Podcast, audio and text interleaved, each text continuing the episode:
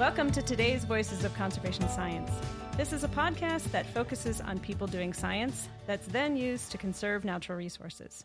I'm Andrea Litt, and I'll be your host for today's podcast episode. And today I'm here with Holden Reinert, and he's a graduate student at Montana State University in the Department of Ecology. Welcome, Holden. Hey, thanks for having me, Andrea. Thanks for joining us. I really appreciate taking the time. Oh, anytime. Why don't we start with a little introduction? Okay. Tell us about you. um, all right. Uh, my name is Holden. Um, I'm originally from New Jersey and Pennsylvania. Uh, exit 135, if you're familiar with the area, and then uh, the suburbs of Philadelphia. Kind of grew up there, going to high school, and then uh, headed out west and went to the University of Utah and studied uh, English literature and environmental studies Wow. in Salt Lake at the U, and um, had a great time there. And then, yeah, started working in Montana about five years ago Uh-huh. um, for the Nature Conservancy. They brought me up in the Centennial Valley, and then um, made my way to Bozeman there, soon thereafter. So that's quite the journey, not just geographically, but there's a lot of changes there. Yeah, couldn't make up my mind for a bit. Well, and, and that happens. But it's interesting um, the the move. You were doing some moving in the Northeast, but Yeah. then you booked it to Utah. What was behind? What was behind that? I just honestly wanted to go skiing, um, and so I looked around and applied to uh, all my universities. Were within an hour and a half of uh, some ski areas, and I went to visit uh, a bunch of them and hung out in the University of Utah in Salt Lake. And if you've ever been, it's just a phenomenal campus right on the foothills of the Wasatch. And you look out on the front of the Wasatch Range, and you have Mount Olympus and Twin Peaks, and just you know four to five thousand foot of vertical gain right there. Um, and went skiing for a few days and just couldn't say no. And you Yeah. know, great institution, good good views, good sports teams. You can't ask for much more. No, it was a pretty easy decision at the end of the day. But then there's also this big change in what you were studying. So, so can you talk about what made you make the change, or what was what made you interested in conservation? Yeah, definitely. Um, so I guess I started out um, as English Lit and Environmental Studies, kind of as a pre-law. Um, was looking to go into environmental resources and water resource law. Um, so I started out, did that program, and then towards the end, um, they required me to get an internship for my environmental studies. Uh huh. and um, I applied for a fisheries management intern in Colorado, and I didn't get it. And in the interview process, the guy kind of scoffed at me because I didn't have any uh, significant science background, especially like chemistry or physics.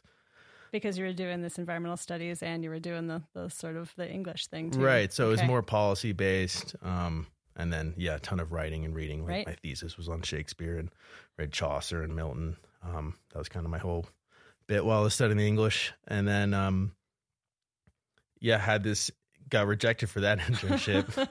um, and it kind of just gave me a reality check that you're not qualified for everything. And then I got another internship uh, at this location called uh, Swaner Preserve and Eco Center. Mhm. It's a nature preserve in Park City, about 1,800 acres. And it's surrounded by, you know, pure development, I 80 and, uh, you know, strip malls and housing developments. But it's this little sanctuary of wetlands where moose and elk and sandhill cranes and Columbia spotted frogs kind of all can hang out um, in the midst of this sprawl. So it was a really unique position and um, phenomenal like community engagement. And my supervisor there, Nell Larson, um, who later became the executive director, she just had this perfect little life planned out where she lived on the preserve in a farmhouse and, um, you know, just got to carry out applied conservation and ecology all day in this little kind of like sanctuary for wildlife and um, and wetlands in the area. And I didn't even know that was possible. Didn't Right. even know it was a thing. Um, and she was just very kind and took me under her wing and was very patient with me in the learning process and um, just showed me that that was a career opportunity or a career option at least. Right. Um, and That's then, amazing. yeah, it was really Sounds great. like a great job and and how cool that you got to experience that. yeah, yeah, it was great. Were there other people that were really instrumental in moving you forward? I mean, it sounds like she gave you one of your first big shots and and sort of got you going. Yeah, she gave me a great opportunity. Um, there is a doctor of geography at the University of Utah, Dr. Genevieve Atwood, and she was a geomorphology professor of mine. And um, we did this eight day field trip, like immersive study, and we just traveled the uh, the entire state of Utah, just going over Utah landforms and geomorphic processes. And uh, I, I got really excited about um, studying the physical aspect and geomorphical processes. And she said to me at the end of it, you know, like this looks like something you should get into. Like you should look into uh, doing something maybe with like geomorphology and fisheries. I kind of scoffed at it. I was like, ah, nobody's going to pay me for that. Like, is that even a real job?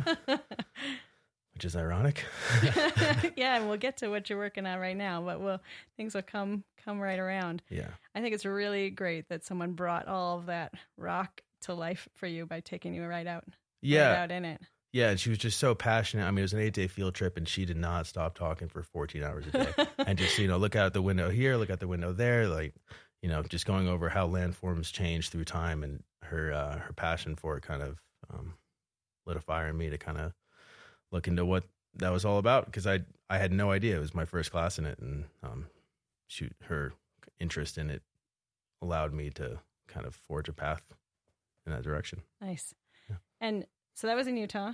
That was in Utah. made your way to Montana, Yes. working for the Nature Conservancy. Yes. Tell So us a little bit about that. after my internship, um, I applied for a number of jobs, and of course, in typical ecology fashion, got like two out of twenty Yep. um, replies. That's that's pretty good. I know, I know. It's- That's actually a pretty yeah, high number. It's very frustrating though. Um, yeah, it's it's very competitive, which you know that was all part of the learning process that you have to be competitive, have these good backgrounds, solid foundations. Um, and I applied for a position as like a land stewardship assistant in the Centennial Valley at the Sandhills Preserve. And kind of last minute, I got a call asking if I like to spray weeds. So did you know what what land stewardship meant? Uh, I had a applied? vague understanding. Yeah, And you had never been presumably to the Centennial Valley in Montana. I've never been to the Centennial Valley in Montana. Correct, Yeah. like most people. Yeah, Yeah, exactly. just drive right past it. so that's great that you just you threw your hat in the ring for this position you weren't really sure Yeah, what it was going to be about. I had no. I remember driving up there after like you know quitting my job and moving up and just calling him and just or calling my supervisor Nathan and asking if I needed bed sheets. Like I had no. I, I didn't even know where I was going. I had asked for directions on the way. Like I just committed to it with abs- absolutely no uh, background information Well, on what the job would you. entail. Yeah. Because Yeah. the Centennial Valley is one of the most lovely places. Oh, phenomenal! yeah, been. it's um, it's nice and empty, and and the views were great. We're on the south side or the north side, so the south southern end of the Gravellys, so we get to look out uh, on the Centennials and Mount Jefferson and the refuge right there. So you're way in southwestern Montana, practically in Idaho, Yeah, in a really big expanse that's that's pretty separated from most other things. yeah, it's 99 miles to the grocery store, Absolutely. and 45 of those are probably on some pretty good old fashioned dirt roads. So And presumably you're doing that work in the summer, not in the winter when most of those roads are covered in way too much snow. right, right. Although uh, James Wax, who's also in the department, he braved two winters out there. So He certainly did. hats off to him. Uh, I don't know how he did that, but he's a more of a mountain man than myself. Yes. And so spraying weeds. Spraying and mapping weeds for private landowners um, in conjunction with the Nature Conservancy. So the Nature Conservancy has this great approach where um, they involve themselves in the community and talk to private landowners and um, work together with them to achieve uh, mutual beneficial conservation goals. So I spent most of my time in the Centennial Valley and then um, adjacent rangelands like Medicine Lodge and Lemhi Pass and Horse Prairie area, um, pretty much living s- solo on these ranches and walking and driving every two track within a drainage with my head down, looking for weeds and mapping invasive weeds. Wow. Yeah, so did that for about two and a half summers. And then you became a grad student at MSU, or are there more steps in the path? Uh, there's a couple more steps, I guess. Um, they started doing a lot of work with uh, stream restoration and beaver mimicry work, and so I was able to kind of um, push my way onto those projects and asked to be the technician for that, even though I was very underqualified. I like that push push your way. yeah, um, good. if you know you want something, you know, just keep asking for the opportunities. And a lot of uh, weekends spent working for free. Um, I helped a PhD student here uh, set up all the hydrology monitoring for those projects um, um, on weekends, just Saturdays and Sundays in the rain. Um, and then a couple years of that, and I started talking to um, a bunch of professors. One of them, which was uh, Dr. Lindsey Albertson here, and she agreed to take me on. So, um, again, before we get to jump into your research, you've talked about a few things that seem to be pretty consistently important in this discipline. It's applying to a lot of positions Right. and maybe not getting most of them. Right. It's recognizing that it's really competitive, so doing the things that it takes to to make yourself at the top of the pack. Yeah. Is doing some things for free, A lot Unfortunately. of yeah. um, and, and building up your experience over time Yeah. and adding to your skill set. Um, so it sounds like those are some pretty big hurdles to get from point A to point B. Are there others we're missing? Hurdles that you overcame? Oh, and you mentioned way back the the not having the the science classes and I would such. say that was the biggest one. So after uh, I took about three years off and took the LSATs Mhm. and applied to a bunch of law schools because I was still thinking about doing that. And then um, I applied to University of Montana and went skiing. And the next day, I kind of the skiing thing. yeah, I retracted my uh, application because I wanted to go be a scientist. So I enrolled in engineering classes at MSU um, to try to be a civil engineer and a hydrologist. And then that's when I was talking to Lindsey, and she agreed to take me on. So you took some extra classes Yes, a lot of them. Um, and and did that after you already had a degree, which is imp- pretty impressive commitment to knowing what you wanted. and it's humbling as well because you go back and you're 25 and there's all these 19 year olds that have just had 12 years of math and you haven't looked at you know anything math related in a while and so i was taking calculus and physics and chemistry and um, it was daunting um, and it took a lot of commitment And that uh, I f- completely forgot that you'd mentioned the law school LSAT thing earlier, and you just decided that wasn't the direction you wanted to go, even though there was an environmental ecological bent to that as Right. well. well i also uh, talked to a lot of lawyers and i talked to a lot of ecologists and fisheries biologists and i'll tell you who was happier out of the two was not the lawyers at the yes, end of the day despite making the extra extra money. Right. They always add that as a caveat. Right. Like, yes, my car is nice, but um, I'm eating alone. Right. So you become a biologist because you love it, not because it's going to make you rich. Right. exactly. So I'm here with Holden Reinert, and he's a graduate student at Montana State University in the Department of Ecology. And so what I want to get to now is your life here at MSU. Now you're a grad student at, at MSU, so let's talk about your research. All Okay. these steps to get here.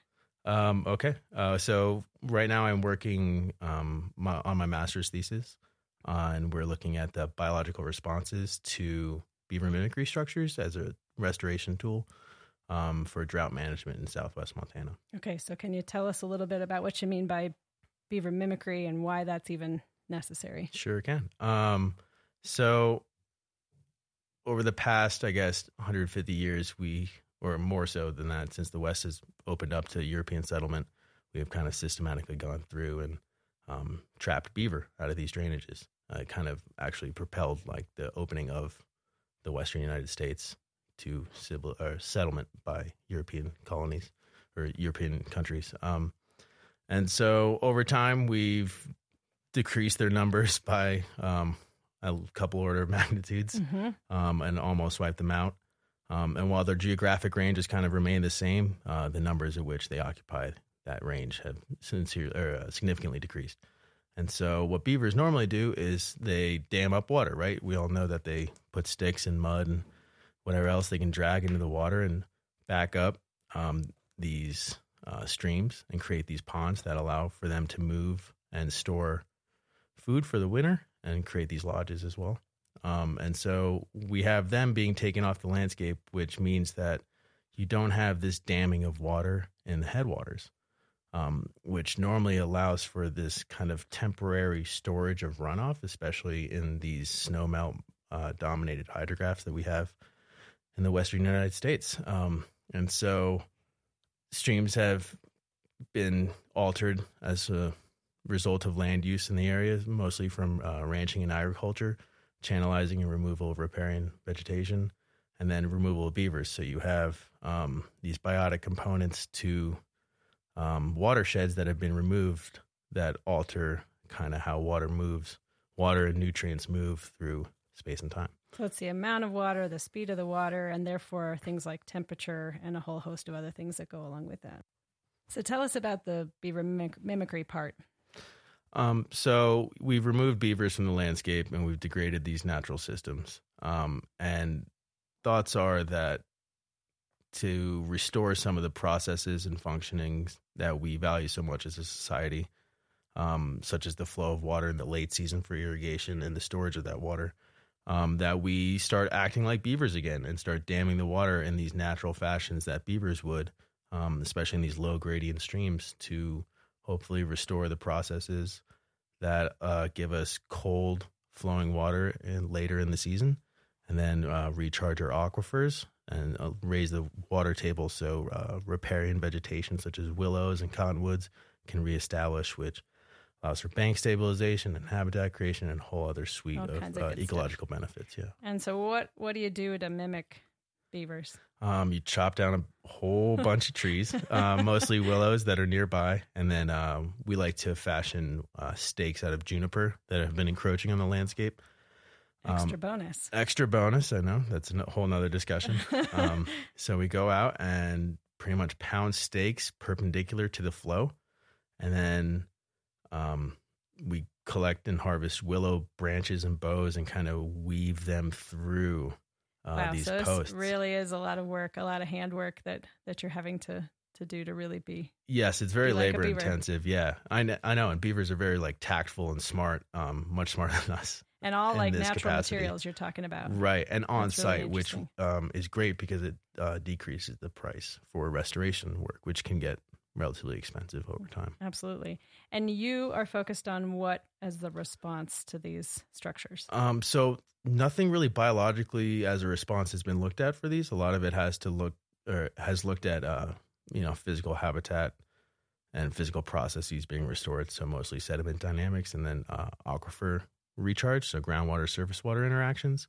And I am looking at uh, the response of um, secondary production, so heterotrophic biomass through time. Okay, you're going to define that for us. Okay. Uh, so all organisms that um, are not autotrophic, so don't fix energy based off non-carbon the things entities. that eat plants. the things that eat plants Yeah. um, within a stream. So there's this whole underwater world of macroinvertebrates um, that, in my opinion, don't get their fair time of day. all Um, the underappreciated organisms. Right, that um, are really responsible for like moving and transferring nutrients and energy in these streams.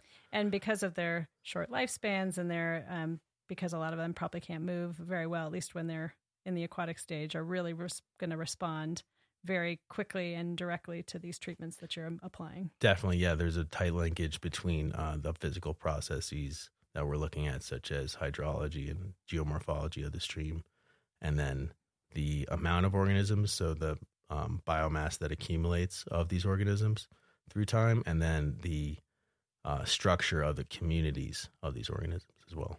And so you- you're mm, you're counting, looking at the the number of these organisms. You're looking at the kinds of them that there are in these streams, and are you measuring other things?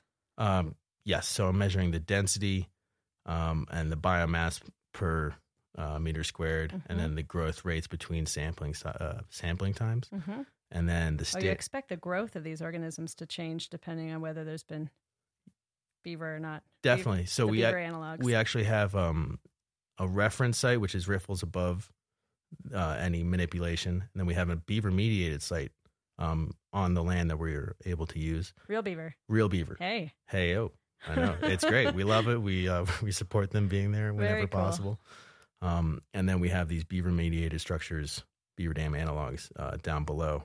And so what we what the literature shows is that um, secondary production increases in beaver mediated sites um, when compared to riffle sites. And so we're seeing if the secondary production responds similarly to these natural beaver structures that we have on site. oh, very cool. It's nice so you can make all these different comparisons, not just to the the untreated places, but also to the real thing. Right, right. It's very nice. Although we have, um, given that it was a high water year last year, we had some issues. We had a lot of snow last year in Wait. Montana. A lot of snow, and it came off pretty quick. Yeah, it'll be Um, interesting to see what happens this year because we're we've got some pretty good snowpack right going on. I know. right I don't, I don't think it's going to end. I, I, don't have think been wondering that myself it was negative 36 when I woke up today. So in March. in March. Yeah. Good times. All right. So, um, what is the best thing that you could find with your work? And and maybe I should preface that by saying where are you in the process of data collection? And then what's the best thing? So I have finished um, collecting my field data this Oh. summer. You Um, you so- will finish this summer? No, I have finished Okay. this past summer. I apologize. Um, so I did two field seasons. Oh, so you maybe already know what the best thing is. Well, you you would you would hope or think, but I had the uh, good fortune of uh, quadrupling my samples this night this last summer. So I just finished uh, processing my macroinvertebrate samples. It took me six months, and I ID'd thirty one thousand two hundred eighty four insects. Very impressive.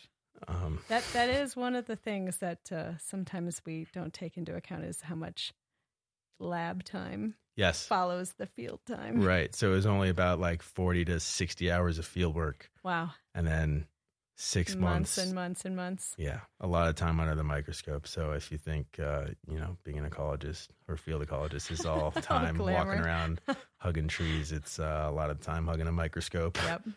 And making uh, your eyes crazy. yeah, and coding in R and you know Mm. data management is All good things. probably ninety percent of it, right? Okay, but after all that, what's the greatest, coolest, most interesting thing that you could discover? So the, I guess that's kind of a loaded question because the best thing would be that our biotic responses are what we think they are.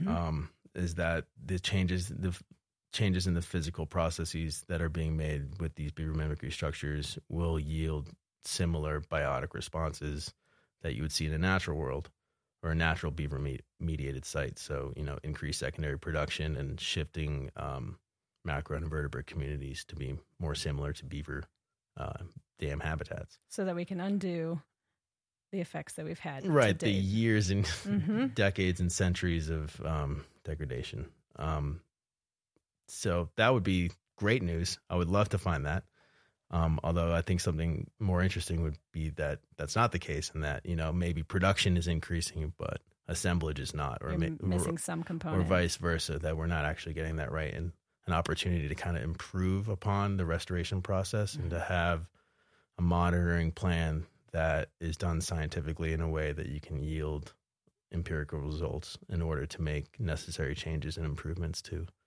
um, any restoration process would be fantastic. Yeah. And that leads me to ask why is the work that you're doing important? Um, well, with you know predicted climate change models, um, we're looking at drier summers, longer summers, and then um, earlier runoff from our snowpack. And so a lot of that in Montana, in Southwest Montana, that will affect a lot of our agriculture and, and uh, ranching industries. And so what we're doing right now is using you know process best excuse me process based restoration techniques to increase natural water storage and then improve habitat. Um So win win. so win-win. Um and then you know there's strong linkages between aquatic and terrestrial systems especially within streams. Um there's a lot of turnover and a lot of uh, species rely on subsidies from aquatic systems such as uh, macrovertebrate emergence um a number of bird and spider and um, amphibian species um, really key in on that. So there's eco- ecological benefits as far as creating a stronger uh, riparian community and allowing for terrestrial aquatic interactions to persist. And then um, more economic ecosystem services based benefit where uh, we're increasing natural water storage and it's not having an adverse effect on uh, ecological communities within the stream Seems like real clear connections and real clear benefits. Yeah. Um, all over the place. definitely Well, thanks. That's really interesting. Um, before I let you go, I'm going to ask you if you have a favorite species and if you've got a plant, great. And if you've got an animal, great. And if you've got one of each, great. um yeah yes i do So i'd say tell us uh, and tell us tell us why. uh favorite organism animal would probably be uh good old steelhead hmm just the anadromous rainbow trout Okay. And and is there a particular reason why, other, other than the perhaps obvious that you've spent so much time in streams and aquatic systems over the years? Um, you know, they're just this regal fish that shouldn't. It's it's a great juxtaposition of kind of a organism in its habitat. You know, they come in off the uh, ocean and they're chrome bright, and you can catch them in a rainforest, and they're the size of your leg, and they just you know they're they're like these silver unicorns, and then everything around them is so verdant and lush and green. It's kind of this odd juxtaposition of color and contrast. I like that. It's the unicorn of the underwater Yeah, underwater unicorn. Do you have a favorite plant? I'm gonna, I'm gonna say cottonwood. Oh, so we've got the connection to water here still. Yeah, I wondered I- if you'd go I aquatic vegetation. I don't stray too far. I'm, Yeah. I guess I'm reasonably predictable, but um, yeah, I live in Dillon now in the summer, and I would really love for them to have some more cottonwoods around. Um, it's a pretty sunny place, and there aren't too many trees around. And it's uh, sagebrush everywhere, and a lot of willows. But um, always love a cottonwood. yeah, they've got some great leaves blown in the wind. Yeah, good place to take a nap. Absolutely. Yeah. Well, Holden, really, I really appreciate you taking the time to visit with us and tell us more about your work. And I wish you the best of luck as you finish up figuring out what all those uh, tens of thousands of, of samples tell you. Um, look forward to hearing what comes out of your work. Oh, well, thanks for having me. And thanks to you for listening to today's Voices of Conservation Science. If you like what we're doing, please share this podcast with a friend. You can find us on iTunes, Spotify, and Stitcher.